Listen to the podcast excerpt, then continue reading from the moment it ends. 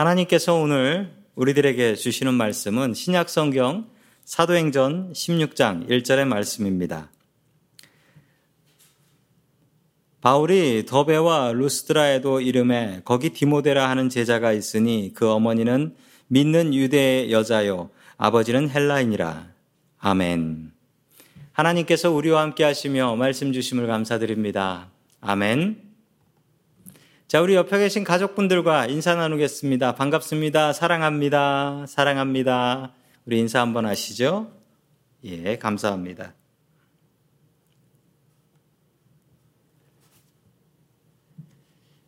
하나님의 말씀을 증거하겠습니다. 어, 계속해서 어, 바울과 바나바는 1차 선교 여행을 잘 마치고 돌아왔지요. 그리고 예루살렘 교회로 가게 됩니다.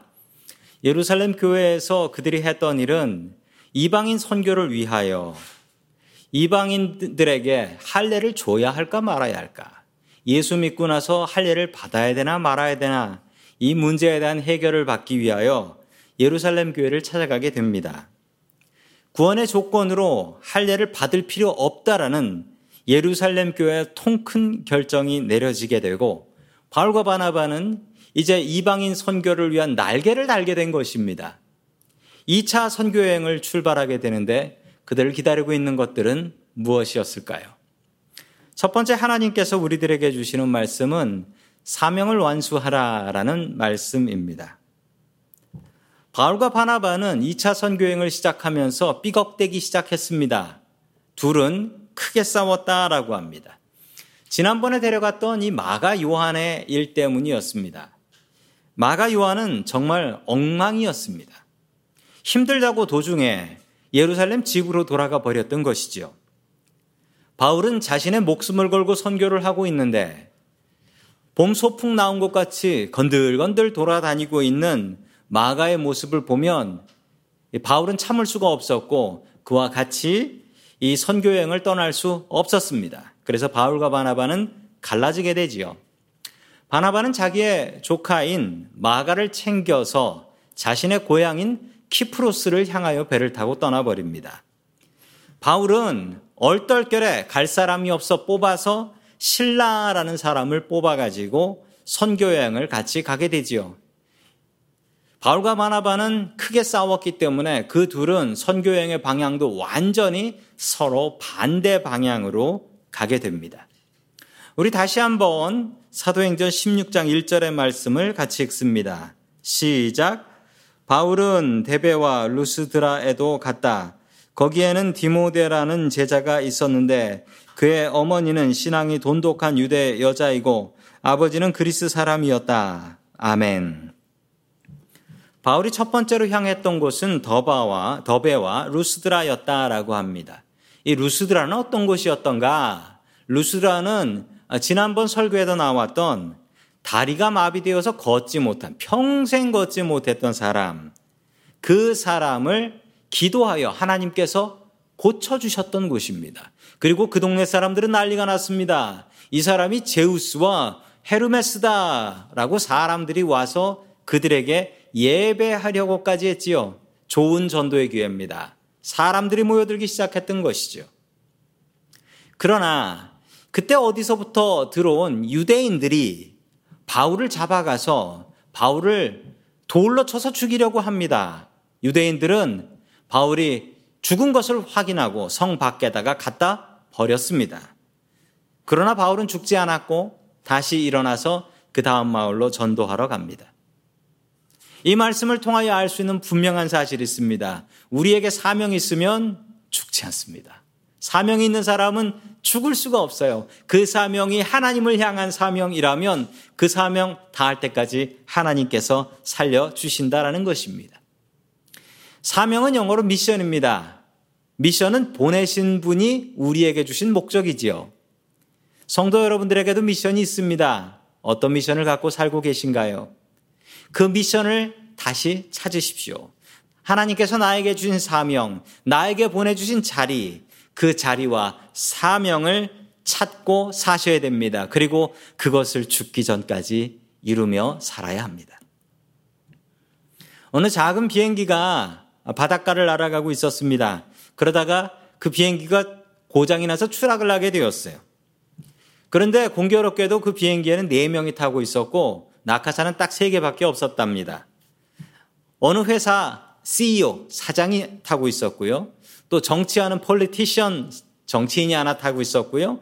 목사님 한 분이 타고 계셨고요. 또 중학생 하나가 타고 있었답니다. 낙하산 세계를 보면서 서로가 살아야 될 사명, 이유를 찾기 시작했습니다. 그리고 사장이 먼저 자신의 사명을 선언해 버렸습니다. 아, 나는 살아서 회사를 살려야 되고 직원들을 먹여 살려야 됩니다. 그러면서 낙하산을 하나 메고 뛰어내렸습니다. 그 다음에 정치인이 낙하산을 하나 집어들고 뛰어내렸습니다. 뭐라고 하면서 뛰어내렸냐면 나는 내 나라를 살려야 되기 때문에 살아야 됩니다. 그러면서 뛰어내렸어요. 그러자 목사님께서 그 중학생한테 나는 그냥 하나님 나라로 갈 테니 너는 낙하산 메고 살아라 라고 하니 그 중학생이 이렇게 얘기합니다. 낙하산이 두 개 남았습니다. 아니 어떻게 된 거냐? 분명히 두 명이 뛰어내렸는데 어떻게 두 개 남았냐? 그랬더니 아까 그 정치인이 제 책가방을 메고 뛰어내렸습니다. 라고 얘기를 했습니다. 엉뚱한 때 사명을 생각하지 마십시오. 우리가 왜 살아야 되는지 그 사명을 지금 다시 한번 생각하시고 그 사명을 이루기 위해서 살아야 됩니다. 성도 여러분, 사명이라고 하면 아주 거창한 것으로 생각하시는 분들이 있습니다. 사명이라고 하면 교회에서 하는 일만 사명이다라고 생각하시는 분도 있습니다. 사명은 목사님들이 감당하는 거다라고 생각하시는 분도 있습니다. 다 틀렸습니다.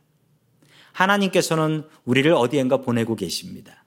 그 보내곳에서 해야 되는 일이 사명입니다. 우리를 가정으로 보내셨다면 그 가정에서 해야 될 일이 하나님께서 주신 사명입니다. 나를 직장으로 보내셨다면 그 직장에서 하나님께서 원하시는 것, 그게 사명입니다. 어떤 목사님께서 이러시더라고요. 설교나 설거지나 하나님께서 주신 것인 것은 똑같고 설로 시작하는 것도 똑같다. 이 맞는 이야기입니다. 하나님께서는 우리에게 사명을 주십니다. 크고 작은 사명들 우린 잘 찾아야 되겠습니다. 성도 여러분 사명을 찾으십시오. 그 사명을 완수하기 전엔 우리는 죽을 수 없습니다. 바울도 그랬습니다. 참 이상한 게요. 유대인들이 기독교인들 박해해서 한두 명 돌로 쳐 죽인 게 아닌데 바울을 분명히 돌로 쳐 죽여서 확인까지 했는데 바울은 어떻게 살아난 것일까요? 이 일에 대해서 뒤에 고린도 후서 12장 2절에 바울은 이렇게 고백을 하고 있습니다. 하나님의 말씀 같이 읽습니다. 시작. 나는 그리스도를 믿는 사람 하나를 알고 있습니다. 그는 14년 전에 셋째 하늘에까지 이끌려 올라갔습니다. 그때 그가 몸 안에 있었는지 몸 밖에 있었는지 나는 알지 못하지만 하나님께서는 아십니다. 아멘. 바울이 14년 지난, 지난 뒤에 자신의 경험을 자신의 이야기가 아닌 것처럼 내가 한 사람의 이야기를 아는데요 라고 하면서 자기 이야기를 하고 있습니다. 루스드라에서 바울은 죽었습니다. 그가 분명히 이야기합니다. 내가 죽어서 세 번째 하늘까지, 저 천국까지 올라갔었다라고 이야기합니다.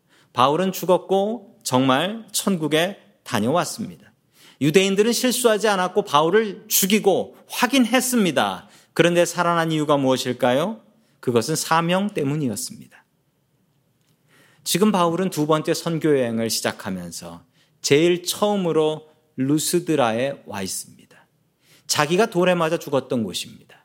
얼마나 두렵겠습니까? 그곳에 오고 싶었겠습니까? 그런데 바울이 왔던 이유는 무엇일까요? 그에게는 아직도 못다 이룬 사명이 있었습니다. 복음 전도의 사명. 이 사명을 다 감당하기 전에는 죽을 수도 없다. 하나님께서는 우리를 각자의 자리에 놓아 주셨습니다. 보내 주셨습니다. 그곳에서 하나님께서 우리에게 원하시는 사명은 무엇일까요? 하나님께서 원하시는 일들은 무엇일까요? 우리가 죽기 전에 그 사명을 찾아야겠습니다. 그리고 그 사명 온전히 완수하고 천국 가시는 저와 성도 여러분들 될 수 있기를 주의 이름으로 축원합니다. 아멘. 두 번째 하나님께서 우리들에게 주시는 말씀은 가정은 믿음을 가르치는 곳이다 라는 말씀입니다. 자, 다시 한번 사도행전 16장 1절의 말씀을 같이 봅니다. 시작. 바울은 더베와 루스드라에도 갔다. 거기에는 디모데라는 제자가 있었는데 그의 어머니는 신앙이 돈독한 유대 여자이고 아버지는 그리스 사람이었다. 아멘. 루스드라에 참 귀한 사람 하나가 나옵니다. 이 디모데입니다.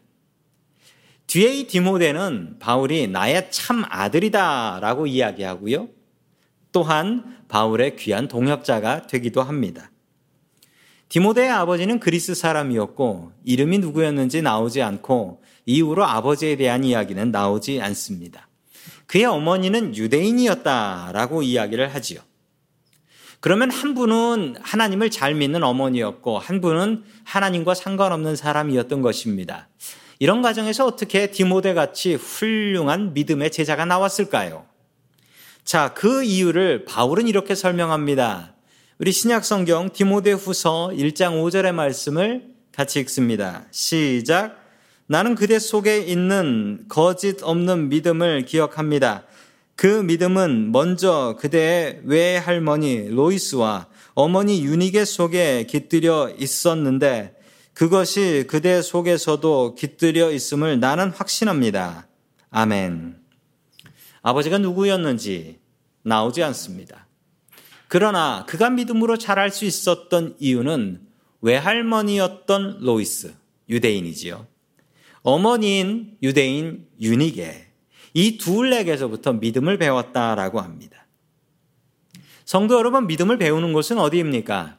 당연히 교회입니다. 교회에서 믿음을 배우셔야지요. 그런데 이 믿음이 실천되는 곳, 믿음을 시험하는 곳은 가정입니다. 때로는 가정에서 배우는 믿음이 교회에서 배우는 믿음보다 더 클 때가 있습니다. 성경에 보면 하나님께서 직접 세우신 기관이, 기, 기구가 딱 두 개 있대요. 첫 번째는 교회이고요. 두 번째는 가정입니다.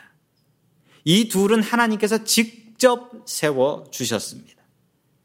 정말 중요한 단체이고 또 이 둘의 공통점은 믿음을 가르치는 곳이라는 것입니다. 여러분들의 가정은 지금 믿음을 배우고 있는 곳입니까? 그렇습니다. 라고 대답하시는 분도 계실 것이고, 우리 집은 그렇지 못합니다. 라고 대답하시는 분도 계실 것입니다.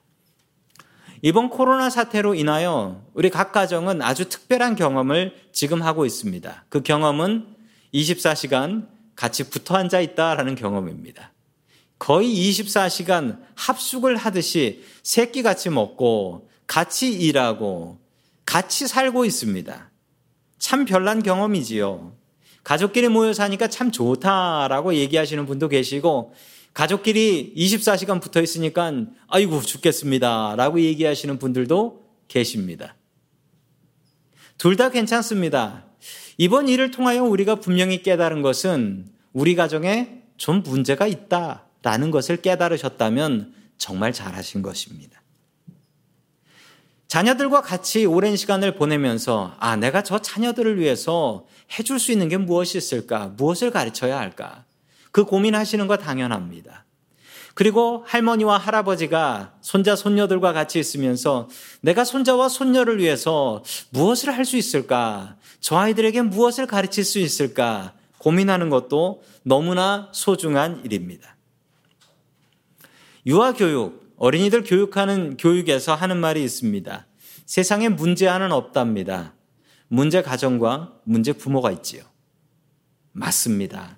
아이들은 태어날 때부터 문제를 갖고 태어나지 않습니다. 그런데 아이를 문제로 만드는 것은, 문제아로 만드는 것은 그 가정과 그 부모의 잘못이라는 것입니다. 살아보면 살아볼수록, 그리고 아이들을 키우면 키울수록 그 말이 맞다라고 공감할 수밖에 없습니다. 가정의 문제를 발견하셨다면 그것을 고치셔야지요. 무엇으로 고치셔야 하냐면 믿음으로 고치셔야 됩니다. 우리의 가정은 남편이 믿지 않아서, 아내가 믿지 않아서 어렵습니다. 라고 이야기하시는 분도 계실지 모릅니다. 그러나 오늘 성경을 보십시오. 디모데의 아버지는 이방 사람이었습니다. 얼마나 하나님을 모르는 사람이었던지 이 이후로 아버지에 대한 이야기는 나오지도 않을 정도로 이방 사람이었습니다. 그러나 믿음으로 이깁니다. 성도 여러분, 우리 같이 마음을 다하여서 이렇게 외쳐보면 좋겠습니다. 믿음이 이긴다. 믿음이 이깁니다. 믿음은 우리가 당하고 있는 이 모든 환경을 이겨낼 수 있는 힘이 있습니다. 코로나라는 위기가 지금 우리에게 너무도 큰 위기이지만 우리의 하나님이 더 크시고 우리가 갖고 있는 믿음이 더 큽니다. 여러분, 믿음이 있으면 이 모든 것을 이길 수 있습니다. 기도하면 가정이 바뀝니다. 가정이 바뀌면 아이들이 변화됩니다. 성도 여러분들의 가정이 믿음을 가르치는 믿음의 가정들이 될 수 있기를 주의 이름으로 간절히 축원합니다. 아멘. 마지막 세 번째로 하나님께서 우리들에게 주시는 말씀은 항상 덕을 생각하라 라는 말씀입니다. 항상 덕을 생각하라. 우리 사도행전 16장 3절의 말씀을 같이 읽겠습니다. 시작. 바울은 디모데가 자기와 함께 가기를 바랐다. 그래서 바울은 그 지방에 사는 유대 사람들을 생각해서 디모데를 데려다가 할례를 행하였다. 그것은 디모데의 아버지가 그리스 사람이라는 것을 그들이 모두 알고 있었기 때문이다. 아멘. 바울은 디모데를 위해서 할례를 해줍니다. 그 이유는 디모데의 아버지가 그리스인이었기 때문에 혼혈이었고 다문화였기 때문에 유대인들이 분명히 디모데라는 목사를 무시할 것이기 때문이었습니다. 그래서 할례를 줬다라고 합니다. 그런데 저는 처음에 이 말씀을 읽었을 때 도무지 이해가 되지 않았습니다. 1차 선교행을 마친 바울과 바나바는 예루살렘으로 달려가서 예루살렘 교회 교인들과 함께 큰 논쟁을 벌입니다. 그 논쟁의 이슈는 무엇이었습니까? 이방인이 할례 안 받아도 구원받는다. 끝내 싸워서 이겼습니다. 그리고 이방인들 할례 받을 필요 없다라는 결과를 가지고 나와서 2차 선교행을 나가 첫 번째로 했던 일이 무엇인 줄 아십니까? 할례를 준 것입니다. 아니, 말이 안 되잖아요. 그러려면 뭐하러 예루살렘 교회에 갔습니까? 바울은 디모데에게 왜 할례를 줬을까요?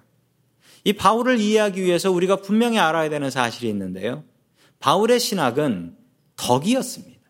덕. 그에게는 덕이라는 신학이 있었어요. 바울은 예수님의 복음 외에는 옳고 그른 것을 그렇게 따지지 않았습니다. 바울은 덕을 생각했습니다. 그의 덕은 하나님과 교회를 위한 것이었습니다. 하나님과 교회를 위해서는 뭐든지 바꿀 수 있다라고 생각했던 것입니다. 뭐든지 손해볼 수 있다. 이가, 이것이 그가 갖고 있었던 덕이라는 신학이었습니다. 곰곰이 생각하기를 옳고 그런 게 중요하지 덕이 그렇게 중요합니까? 라고 생각할 수 있습니다. 여러분, 재판받는 법원에서는 정의가 중요합니다. 그런데 교회는 정의보다 중요한 것이 덕입니다. 어느 교회에서 있었던 일입니다. 어느 교회에서 이쪽 교회 이 지역은 아니고 다른 미국 다른 지역에 있는 교회인데 목사님이 집을 사셨어요. 목사님이 집값이 싼 동네였어요. 목사님이 집을 사셨는데 목사님이 집을 사시면서 교회에 문제가 생겼습니다. 한 그룹이 이렇게 얘기했습니다. 어떻게 목사님이 집을 사실 수 있느냐? 왜 그러냐라고 하니까 예수님께서는 머리 둘 곳이 없으셨는데 우리 목사님은 머리 둘 곳이 있으시니 문제다. 집이 있으니 그 집에서 안 나오시면 어떡하냐. 집 좋아서. 이렇게 염려를 하는 사람들이 생겼습니다. 반대의 분들도 있었습니다. 아니, 목사님도 집이 필요하지. 목사님도 이제 은퇴 얼마 안 남으셨는데 은퇴하고 나면 목사님 사실 곳을 우리가 책임져 줄 거냐? 그것도 아니면 당연히 집을 사셔야지. 그러면서 이 두 그룹이 교회에서 다퉜습니다. 그래서 그 교회가 둘로 쪼개졌어요. 같은 지역에 살면서 서로 원수같이 다투는데 한 판은 목사 사택파와 한 판은 목사 무사택파가 나뉘어서 한 지역에서 계속 교회 나눠서 싸우고 있다라고 해요. 이 두 그룹의 이야기를 들어보면 둘 다 일리가 있어 보입니다. 누가 맞는 것인가요? 누가 맞고 모구를 떠나서요. 사탄은 우리를 싸움을 붙이는데 어떻게 싸움 붙이냐면 네가 맞다, 네가 옳다, 네가 정의롭다라고 해서 싸움 붙입니다. 교회에서 싸우는 분들 보십시오. 다들 논리가 있지. 다들 정의롭다고 내 말이 맞다라고 싸우지 그러다가 교회 힘들어지고 교회 무너지는 것 아닙니까? 교회에 정이 필요합니다. 그러나 정의보다 더 높은 것이 있는데 그것은 바로 덕입니다. 하나님과 교회를 위해서 손해볼 줄 아는 마음. 그것이 바울이 이야기했던 덕입니다. 세상에서 장사 제일 잘하는 민족이 있습니다. 예, 중국 상인이지요. 어느 중국 주인이 있었습니다. 가게에 미국 사람 하나가 들어와서 물건을 사갑니다. 그러면서 들어오면서 이런 얘기를 합니다. 아니, 이 나라는 Republican 공화당들이 참 잘한다고. 그러면서 공화당 만세를 부릅니다. 그러니까 이 중국 주인이 그 앞에서 아, 그럼요 공화당이 최고지 Republican이 최고예요 그러면서 공화당 만세를 부릅니다. 그러니 미국 사람은 기분 좋게 물건을 하나 사가지고 나갑니다. 잠시 뒤에 다른 미국 사람 하나가 또 들어옵니다. 그러면서 이렇게 얘기합니다. 이번엔 꼭 민주당에서 대통령이 나와야겠어. 민주당이 참 잘해 라고 합니다. 그러자 이 중국 주인은 그렇지요. 민주당이 참 잘해요. 리포, 디모크라시 잘합니다. 라고 얘기했습니다. 이 손님도 기분 좋게 물건을 사가지고 나갑니다. 옆에서 일한 지 얼마 안 되는 직원이 주인한테 물어봤습니다. 아니, 주인, 주인은 도대체 공화당이요? 민주당이요? 라고 물어보니까 주인이 이렇게 얘기합니다. 나는 공화당도 민주당도 아니고 장사하는 사람이요. 그러니 물건 팔면 됐지. 정치는 나랑 상관없는 바고. 이렇게 얘기를 하더래요. 이 마음이 사도 바울의 마음입니다. 내가 복음 증거하면 된 것이지 옳고 그른 것, 할례를 받고 말고 이것은 중요하지 않다라는 것입니다. 성도 여러분, 정의가 필요한 세상입니다. 정의롭게 살아야 됩니다. 그러나 교회는 정의보다 더욱더 중요한 덕이라는 중요한 가치가 있습니다. 성도 여러분들의 가정도 마찬가지입니다. 여러분들의 가정에 정의가 넘쳐나길 원합니다. 그러나 그 정의 때문에 내가 맞고 너는 틀렸다라고 다투면서 가정이 힘겨워지지 않기를 원합니다. 성도 여러분들의 가정에 정의보다도 덕이 넘쳐서 사랑하는 가정을 위해서 주님을 위해서 내가 한 번 더 손해보지라는 마음으로 살아가는 가정. 그 가정이 아름다운 가정이고 그렇게 손해보는 교회가 아름다운 교회입니다. 바울은 신약 성경에 할례가 쓸데없는 것이고 할례 때문에 전도 안 되고 구원 못 받는다. 이런 이야기로 글들과 성경과 논문을 사방에 써놨습니다. 사도 바울은 할례 때문에 싸우는 사람 같아 보이기도 합니다. 그러나 주님의 복음이 전해지는 일이라면 덕을 위해서라면 할례가 아니라 내가 무엇이라도 하겠다라고 하며 그의 손으로 디모데를 할례합니다. 바울의 마음을 배우십시오.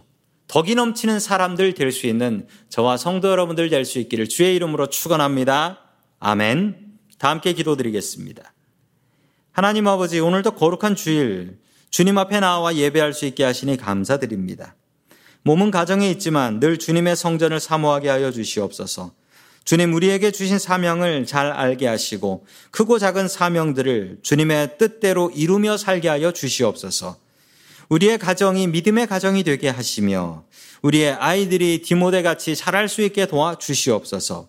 항상 덕을 생각하던 바울처럼 우리도 덕 있는 사람들 될 수 있게 도와 주시옵소서. 모든 말씀 예수님의 이름으로 기도드립니다. 아멘.